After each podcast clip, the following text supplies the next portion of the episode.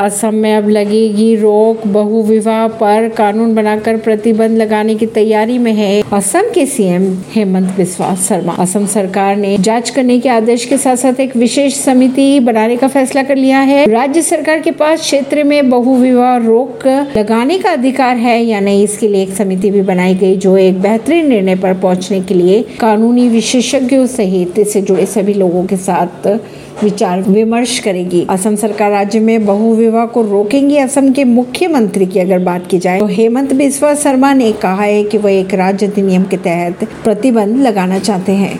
असम सरकार ने जांच करने के लिए एक विशेष समिति बनाने का फैसला भी ले लिया है। राज्य सरकार के पास क्षेत्र में बहु विवाह रोकने के अधिकार है या नहीं, इसकी जानकारी निकालेगी। मुख्यमंत्री हेमंत बिस्वा शर्मा ने ट्वीट कर कहा, असम सरकार ने जांचने के लिए एक विशेष समिति बनाने के साथ साथ ये भी फैसला लिया है कि बहु विवाह रोकने के लिए क्या क्या अधिकार है उनके पास। समिति भारत के संविधान के अनुच्छेद 25 के साथ पढ़े जाने वाले पर्सनल लॉ यानी की शरीयत अधिनियम 1937 के प्रावधानों के बीच जांच करेगी, जो कि राज्य नीति के निर्देशक सिद्धांत है। ऐसी ही खबरों को जानने के लिए जुड़े रहिए जनता से रिश्ता पॉडकास्ट से। परवीन अर्शी, दिल्ली से।